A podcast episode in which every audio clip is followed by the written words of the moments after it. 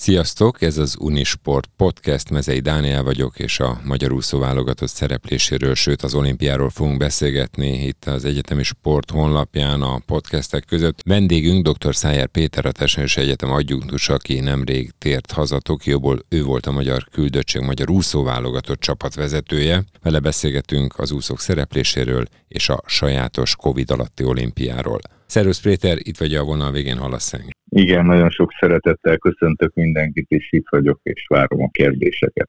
Köszönöm szépen. Gratulálok a teljesítményhez, hiszen azért ez egy közös munka. Értelemszerűen az úszók viszik el a prímet, hiszen ők úsznak a medencében, ők állnak fel a dobogó legfelső fokára, de hát mögöttük rengeteg ember dolgozik, edzők, különböző felkészítő szakemberek, szövetségi vezetők, szövetségi kapitány, vagy éppen egy csapatvezető, tehát neked is gratulálok. Nagyon szépen köszönjük mindenki nevében, igen, jól mondod, egy nagyon komoly tímek vannak az egyes versenyzők mögött, meg a magyar úszó válogatott mögött is. Hogy értékelitek, milyen érzésekkel jöttök haza a Tokióból az olimpiáról? Hát szerintem a legőszintébb az, hogyha azt mondom, hogy nagyon vegyes érzelmekkel jöttünk haza, és egy elképesztő hullámvasúton vagyunk túl. Ugye, ha, ha ki akarnám emelni, akkor ez az egy arany és két ezüstérem, ez, ez gyönyörűen csillog, viszont ha önkritikusak vagyunk, akkor azt is hozzá kell tennünk, hogy azért ez a négy darab negyedik hely és a harmadik, ötödik hely, meg még az ötödik, vagy a hatodik, hetedik, nyolcadik helyek sora is, összesen 13 döntő, azért kecsegtethetett volna egy picit több éremmel, de, de nem vagyunk telhetetlenek, és nyilván meg kell vizsgálni ennek az okait, hogy mik voltak a pozitívumok a szereplésbe, és mik azok, amiken esetleg Párizsra előre tekintve kell majd javítanunk.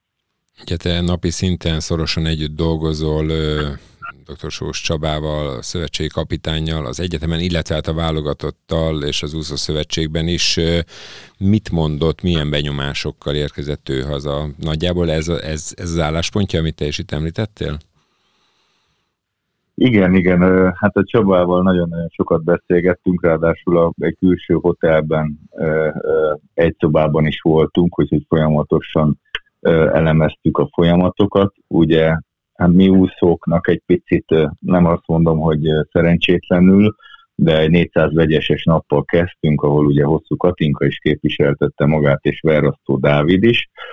Úgyhogy hát mondhatjuk, hogy ott, ott rögtön, ha, ahogy Csaba szavaival éljek, behúztunk volna két érmet, akkor teljesen más lendületet adott volna talán pszichésen a csapatnak is. Ugye Dávid nagyon-nagyon szoros csatában lett negyedik, a Katinka pedig ötödik helyet szerezte meg, ami önmagában azért egy nagyszerű és fantasztikus eredmény, de nagyon közel voltak mindketten a, a dobogóhoz is, hogy így mondjam. Tulajdonképp tulajdonképpen egy picit olyan érzésem volt, és most én nem csak a sporteredményekről akarok beszélni, de itt az elején azért gondolom sokakat érdekel, hogy a szakma ti hogyan értékelitek a magyar úszó válogatott szereplését. Tehát olyan érzésem volt a csapattal kapcsolatban is, hogy néztem a már pedig jelentős részben néztem a döntőket, hogy, hogy ez egy olyan olimpia, amikor pont az, az egy centi, amikor máskor tízből ötször úgy dőlne el, hogy ide is oda, és azért ez most tízből hétszer nyolcszor nem ide, hanem oda dőlt el. Igen, igen, jól látod, és mi is ezt tapasztaltuk, és Csaba mindig avval példálózott, hogy ugye a Guangzhou világbajnokságról öt darab aranyéremre tértünk haza, tehát ott meg kimaxoltuk ezt a szerencsefaktort. Egyébként pont ebből kifolyólag a Csaba teljesen más volt azt az aklimatizációs edzőtábor rendszert, hogy pont tíz nappal a verseny megkezdése előtt érkeztünk Koriamába, először Tokióba, aztán Koriamába az edzőtábor helyszínére, hogy a lehető legjobban le tudjuk másolni azokat az eredményeket is. Most nyilván egy olimpián még nagyobb a verseny, mint a világbajnokságon, de azért a VB és az olimpia mezőnye összehasonlítható szerintem. Két úszóról szeretnék külön is beszélni, hogyha megteszed az egyik értelemszerűen hosszú Katinka, de mégse vele kezdjük, hanem Kapás Boglárkával szeretném kezdeni, aki nagyon összetört hogy nem sikerült olyan szintű eredményt elérnie, konkrétan aranyérmesnek lenni, mint amit ő elképzelt volna. Vele mi történt, ti hogy láttátok az ő úszását? Hát ugye Bogi tulajdonképpen a reggeli döntőben megúszta az egyéni csúcsát, tehát azt nem mondhatjuk, hogy rossz formában volt. Én szerintem valószínűleg azért volt ennyire az ő szájíze keserű, hiszen ő volt az egyik, aki Guangzhouba VB aranyat nyert, ráadásul Európa bajnok is lett 200 pillangón, úgyhogy teljesen jogosan reménykedhetünk ott titkon aranyéremben, vagy esetleg minimum éremben, és ugye ehelyett egy negyedik hely lett. Hát a kínai én láttam a, a Bogit, ahogy folyamatosan megérkeztünk a faluba, és láttuk a, a versenyzést, ugye a 200 női pillangóz nem az első két napon volt, úgyhogy láttuk ezt a kínait már versenyezni, és láttuk, hogy ilyen, most nem akarok hülyeséget mondani, de 55-56 másodperces 100 pillangót úszott, amihez a Boginak az egyéni csúcsa azért jóval elmarad, vagy attól elmarad, úgyhogy, úgyhogy ott már szerintem ő elkezdte egy kicsit átértékelni a, az ő céljait, és már eleve ez ugye egy, egy ilyen kiélezett helyzetben, amikor fel vagy készülve, megvannak tisztán világosan a célok az olimpián, és ott közben neked már a megérkezés után egy picit újra kell tervezned, ez már egy, szerintem egy kicsit kellemetlen dolog, de ez benne van a pakliba, és tulajdonképpen ez a két amerikai lány, aki a Bogit most megverte szoros meccsben az utolsó 50 méteren, ez a két lány volt, akit Bogi legyőzött Guangzhouba a VB-n, és ott pedig ő, ő verte meg őket. Hát most egy egyéni csúcsra lett volna szükség ahhoz, hogy ő dobogóra tudjon állni. Egyébként a Virt Balázsban az edzőjével sokat beszélgettünk már előtte is, és ő előre megmondta, hogy egy 2.05 feles idővel simán ez is bronzérmet lehet nyerni. Igaza is volt, így utólag Vét Balázsnak, úgyhogy ha a Bogi egy ö, extra teljesítményen rukkol megint elő, akkor, akkor meg lett volna az az érem. Sajnos ez most ö, nem jött össze.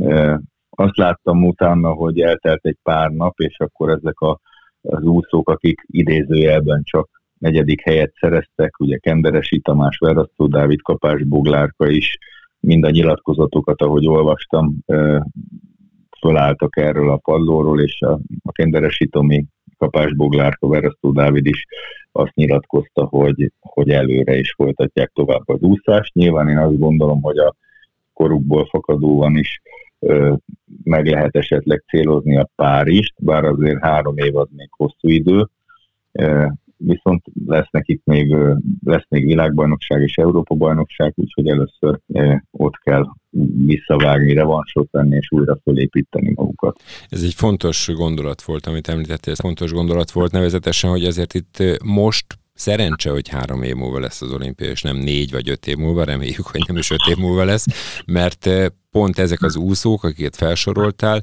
jó eséllyel pályázhatnak arra, hogy ott kiköszörüljék a csorbát. Eh, vannak ilyen hangok, hogy na majd Párizsban? Igen, igen, ugye a Kenderesi Tomi, eh, Kapás Bogitól, és egyébként a Dávidtól és az edzőitől is hallottam azt, hogy, hogy egyáltalán nem zárják ki azt, hogy felkészülnek Párizsra Ugye azért a, most a három év viszonylag rövidnek tűnik, de mégis hosszú ez az időszak, főleg azért, mert azért idősödnek és közelednek ők már nem a 25, hanem a 30-as éveikhez, és Párizsra betöltik, vagy át is fogják lépni a, a 30 éves korhatárt, ami már mondhatjuk, hogy nem a csúcs teljesítő képesség ebben a sportágban.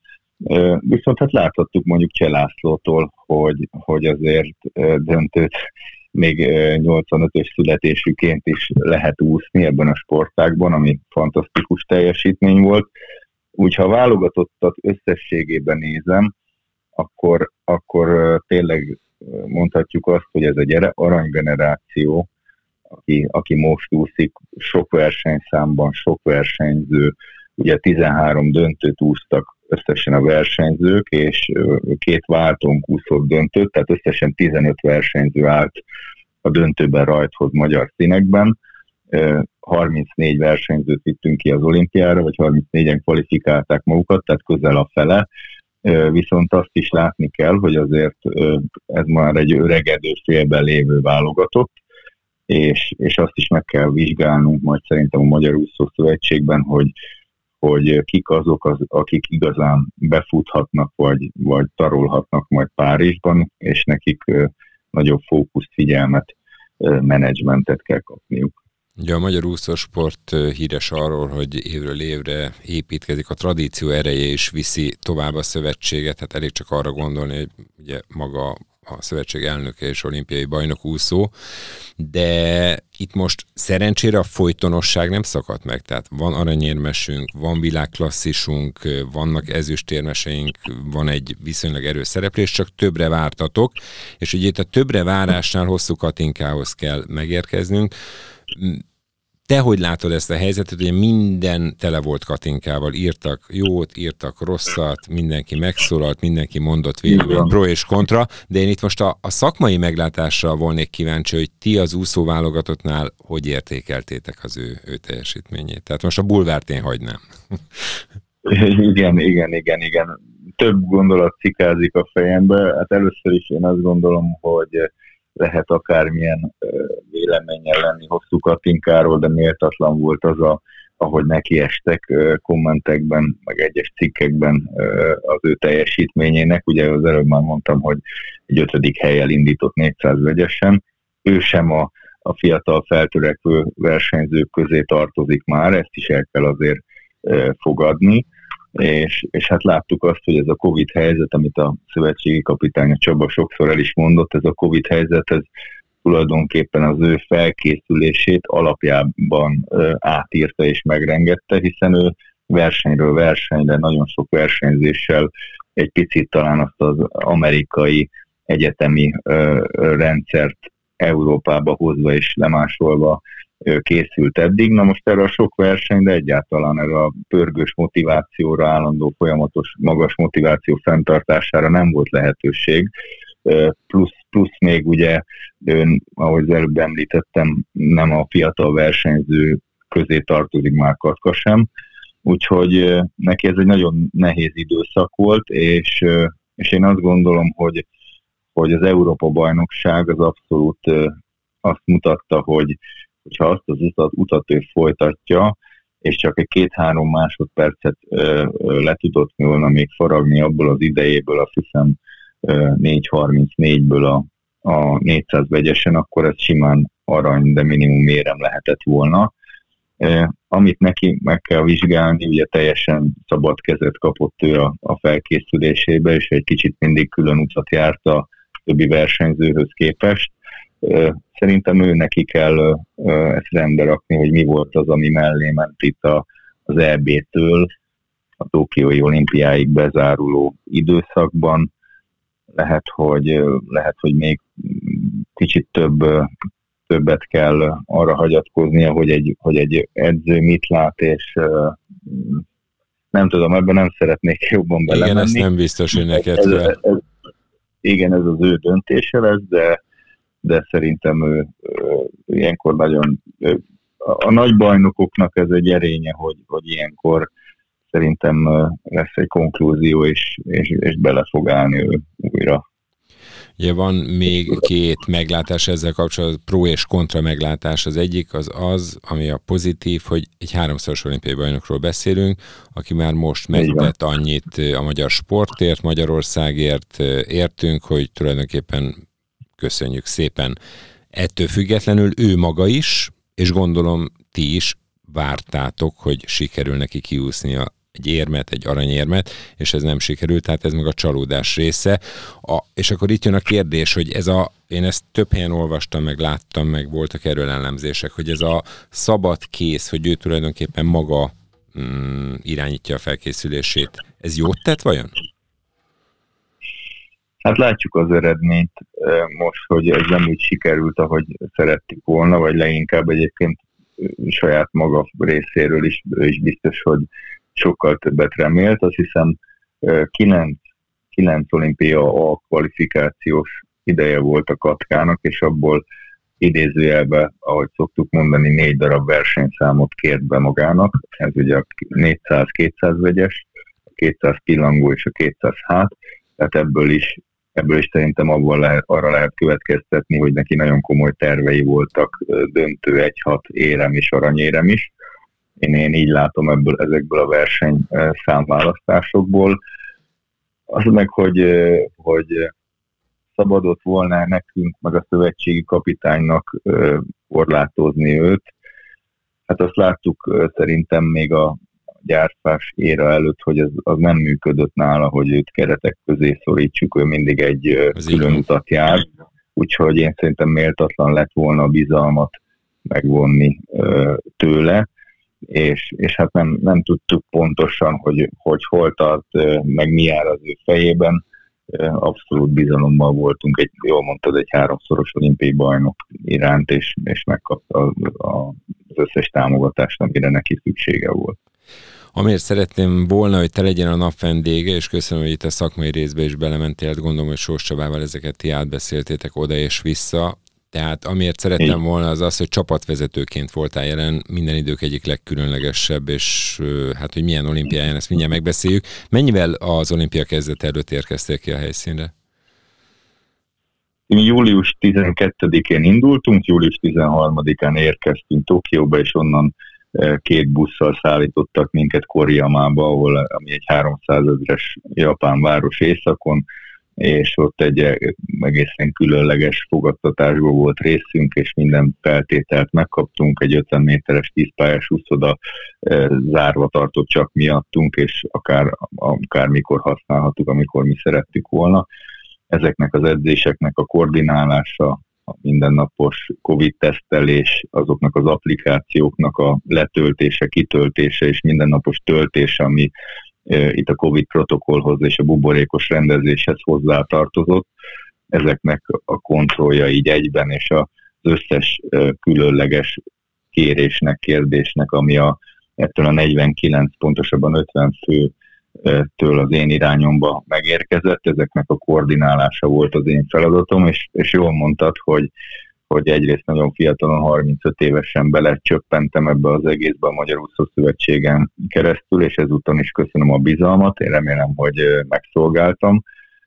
Nagyon-nagyon felkészültem, és nagyon sokat foglalkoztam avval, hogy minden papírmunkánk, ugye a, a, a csapat több hullámban érkezett, öt hullámban érkezett meg egyébként Japánba, ugye később érkeztek a nyíltvizesek, például a Katkáik, Nagypetiék, BVSC-s csapata, a Merasztó Dávidék még hamarabb mentek, hiszen a 400 vegyes miatt érdekeltek voltak, és a 10 napnak meg kellett lenni az akklimatizáció miatt, és itt minden egyes csapatrésznek az érkezéséhez úgynevezett activity pleneket kellett gyártanunk, ahol pontosan le volt modellezve, hogy ki, mikor, melyik reptérre, milyen járaton keresztül, hol ülve érkezik, és hogy mit fog látogatni, milyen akklimatizációs edzőtáborba uh-huh, vesz részt, hiszen, hiszen a koreamai szervezők úgy tudtak minket fogadni, hogy ők a japán olimpiai bizottságtól engedélyt kértek még az útló, útvonal tervre is, hiszen elvileg nem szabadott megállnunk pisilni sem ezen a három és fél négy órás úton, de aztán megkönyörültek rajtunk, és lezártak autópálya WC-ket teljesen, és akkor ott ki tudtunk szállni az autóbuszból, tehát elég, tényleg elég szigorú körülmények között hoztuk le ezt a négy hetet, és most lekopogom, és, és azt mondom, hogy, hogy a legnagyobb szerencse az az, hogy hogy close kontakt nem lett senki, pedig lettek pozitívak körülöttünk a, a repülőúton odafele, de megúsztuk azt, hogy szobakör karanténba kerüljön egy-egy úszó is, és a mindennapos tesztelés az 50 fővel is végig úgy le tudott zajlani, hogy negatívok tudtunk maradni. Szájer Péterrel beszélgetek a magyar úszóválogatott csapatvezetőjével, aki a Tokió olimpián képviselte vezetőként, többek közt ő is a, a magyar válogatottat, és beszéltünk az úszók szerepléséről, és most beszélünk egy kicsit arról, hogy, a mindennapokban mit jelentett ez a Covid helyzet. Itt már kitértél arra, hogy azért ez egy nagyon-nagyon nehéz szituáció volt. Mennyire vette el az olimpiának a, hogy mondjam, az örömét az, hogy egy járvány alatt, a koronavírus járvány alatt kellett megfelelni az elvárásoknak és készülni a versenyek? Hát ugye nekem az, az első olimpián volt, és remélem, hogy még többen részt tudok venni a csapat mellett. Hát azt kijelenthetjük, hogy szerintem maga az az olimpiai hangulat, az az olimpiai faluban megvolt, hiszen 18 ezer ember volt egy kis szigeten, egy lakótelepen, egy új, új építésű lakótelepen elkülönítve Tokió városától, és ott azért ez a rengeteg nemzetnek a kavarodása és találkozása folyamatosan az utcákon és az étteremben az, az, egy, az egy felemelő hangulatot ad ennek a, a, a versenyek versenyének az olimpiának. Ugyanakkor ez a, ez a napi tesztelés, az applikációk folyamatos töltése, és ráadásul az, hogy hivatalosan a playbookban az szerepelt, hogy a leversenyzés után 48 órával azonnal el kell hagyni az olimpiai falut, és meg kell kezdeni a hazarepülést. Hát ez nyilván nem volt tartható, hiszen nem volt annyi repülőjárat sem Japánból hazafele, úgyhogy két-három csoportban küldtük hazafele mi is a, az úszó csapatot, és meg hát eleve egy ilyen hosszú útra egyesével nem szerettünk volna senkit kitenni annak, hogy, hogy egyedül várakozzon mondjuk Dohába vagy Dubajba 6 kötőjel 12 órát. Ott a helyszínen említetted, hogy a magyar válogatottból nem lett koronavírusos senki, de egyébként mennyire volt gyakori a pozitív eset? Én konzultáltam végével kapcsolatban a csapatorvosainkkal is, és ők megmutatták az adatokat nekem. Remélem, hogy, hogy mondhatok ilyet, hogy egy-két nappal a, az olimpia vége előtt összesen 49 pozitív esetet regisztráltak, ami én azt gondolom, hogy ennél a 18 ezer fős olimpiai falunál egy elenyésző számnak számít. És, és én azt, azt, azt gondolom, hogy valószínűleg, tehát itt a, a, a legneccesebb a kifele történő repülő utazás, transfer, átszállás, az az az időszak volt, amikor itt bárki bajba kerülhetett, ugyanis benne a faluban már a, eleve a reptéren újra teszteltek minket, és utána pedig napi tesztelésnek voltunk kitéve, tehát, tehát ott már kevesebb esélye volt, hogy valaki, valaki eh, covidos legyen a, a repülőút volt az, ahol, ahol, ahol fegyelmezetnek kellett lenni, és végig FFP2 maszkban ki kellett bírni ezt a 8-9-10 órás utat. Úgyhogy, úgyhogy ez kellemetlen volt azért, de, de szerencsések voltunk, és, és tényleg megúsztuk. Volt olyan úszó, volt olyan sportoló, aki nehezebben bírta ezt a mindennapos mizériát?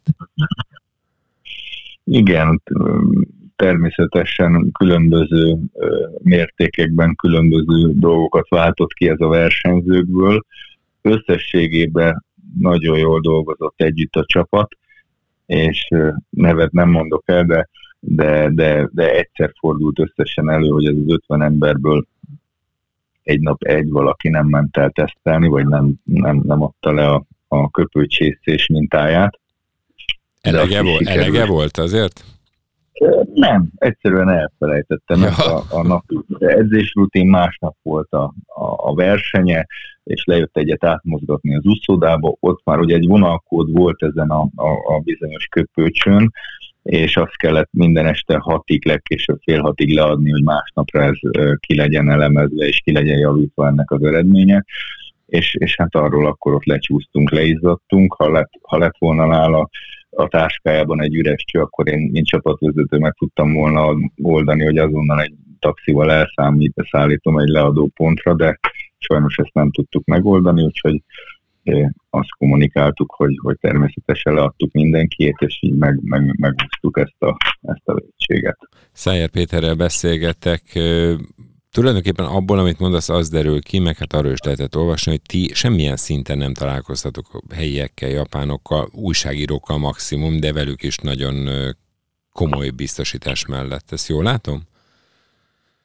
Igen, abszolút. A, a Koriama volt talán a legszigorúbb, ott egy szállodának a felső négy szintjén e, lakott a csapat, a legfelső szint volt az étterem, és, és annyit voltunk a szabadban, amíg a hoteltől a, a buszig kisétáltunk, majd a busztól az uszodáig, ami körülbelül 5 méter volt.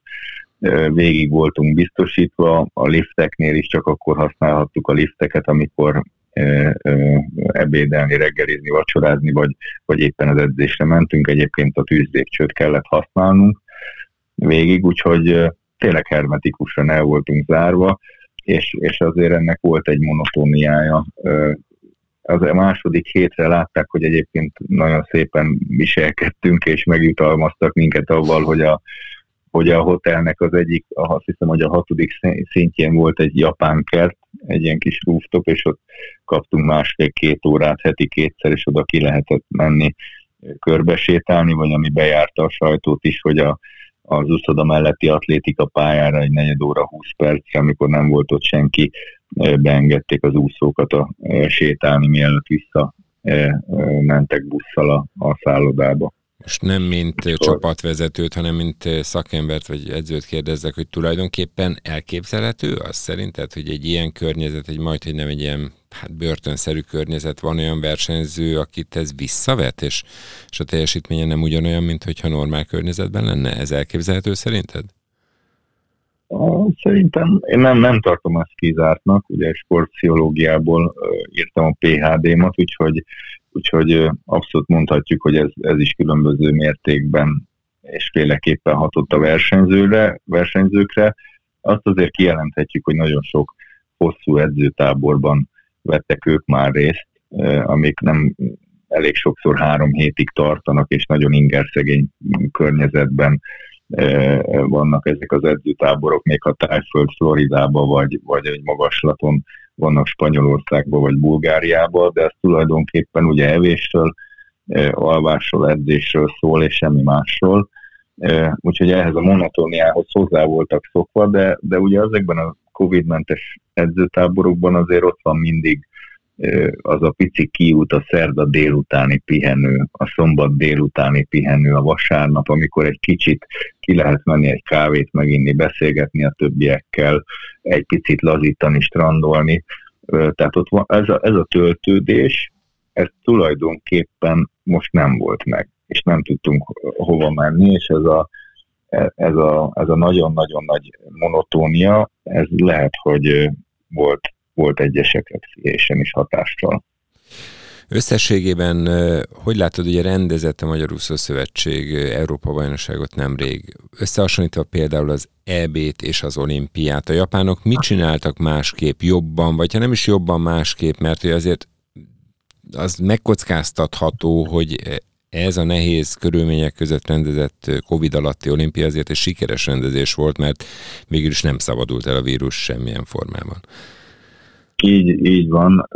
Hát ugye itt az összes nagy nemzetközi verseny szervezésében nagy részt vállaltam itthon is, hiszen versenyigazgató voltam a, az Európa bajnokságon, az ISL 6 es versenysorozatnak is én voltam az egyik vezetője, a V4-es verseny, tehát nagyon sok buborékos versenyt bonyolítottunk le, úgyhogy a versenyzők hál' Isten tisztában voltak szinte az egész magyar válogatott, hogy mire fog kint számítani.